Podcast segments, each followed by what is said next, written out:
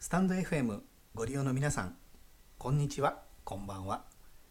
インドネシア現地からいろいろチャンネルコミュニケーションラボ高野です。こちらのチャンネルはインドネシア在住のインドネシアの中の人が現地から発信するチャンネルです。感染症による現状観光地のご案内というのはなかなか難しいのですが日本人が少数派の外国人になって暮らす現在の感想コミュニケーション習慣文化といったものがご紹介できましたらまた日本を離れている分逆に日本日本人が見えるということがあります。そうした視点からのお話もご披露できましたら幸いです。しばらくのお時間お付き合いください。先ほど私の知り合いが運転免許証の更新に行ってきたんですね。このチャンネルですからインドネシア人の知り合いです。インドネシア人がインドネシアの運転免許証の更新ということです。更新の手続きで自身の状態を確認する質問もあるらしいんですよね。いわくあなたは簡単に疲れやすいですか？心配しすぎる傾向がありますか？といった質問があるそうなんです。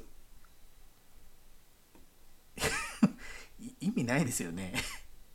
だってちょっとおかしくなっちゃってる人はいや全然疲れてません。24時間 OK ですとか心配なんてことはありません。ってことで全部ノーっていう回答になりますよね。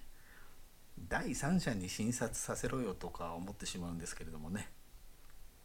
そんな和やかなインドネシアの地方都市ジョクジャカルタからお送りしてまいります。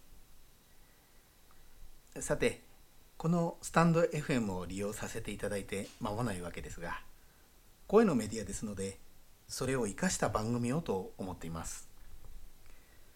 福島県浜通り地方の方言でお送りしたいと思います。浜通りはご存知ですよね。あのグレート福島県の太平洋側の地域です。あとその内側が中通り。でもっと内側が内側というか内陸が、えー、会津というふうになっております。福島県浜通り地方の方言がどんな感じの言葉かと言いますと例題。次の文章を福島県浜通り地方の方言に直せ。ただし40文字以内に収めること。高野さんはスタンド FM を始めたばかりで熱心に投稿していますね。回答。なんだっぺが。高野さんはスタンド FM はずめで随分熱心にやってんじゃねえの。文頭の簡単詞。なんだっぺが。が重要ですね。が最後のがの発音も注意です。もう一問言ってみましょうか。次の文章を福島県浜通り地方の方言に直せ。ただし30文字以内に収めること。あれは剣です。メリーではありません。回答。何言ってんの？あれは剣だっぺよ。メリーなわけあんめ。これも文頭の否定詞。何言ってんの？が重要ですね。もう頭から全否定ですね。何言ってんのは例えば道路で違反切符を切られて白バイ隊員に検挙の理由を説明された時の反応した時の第一声。これですね。何言ってんの？日常でも間違いを指摘された時に。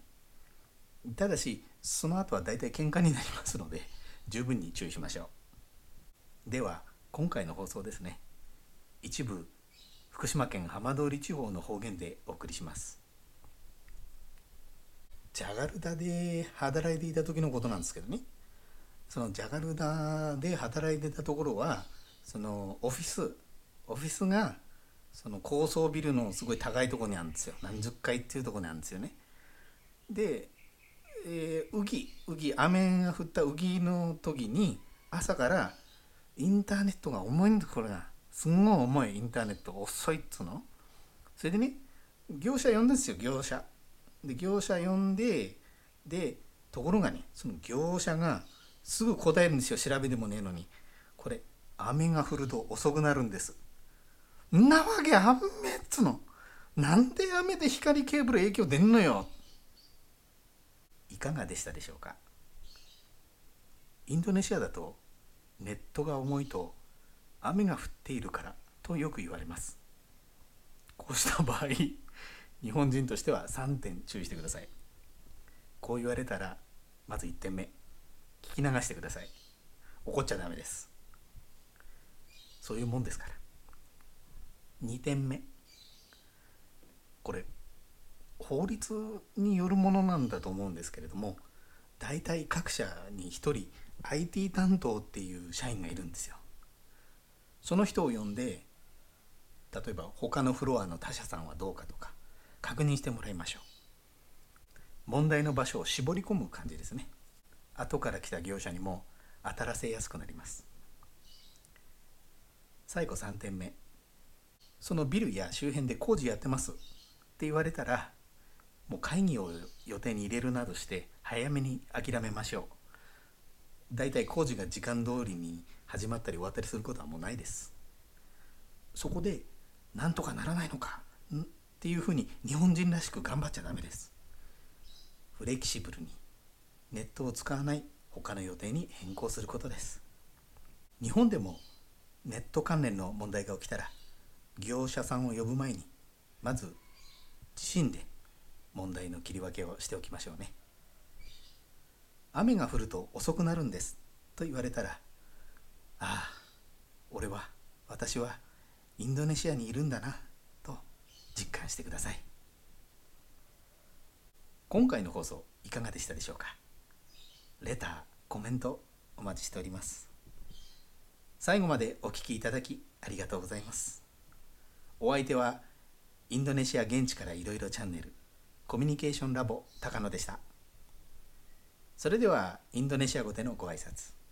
またお会いしましょう。参拝順波ラギ。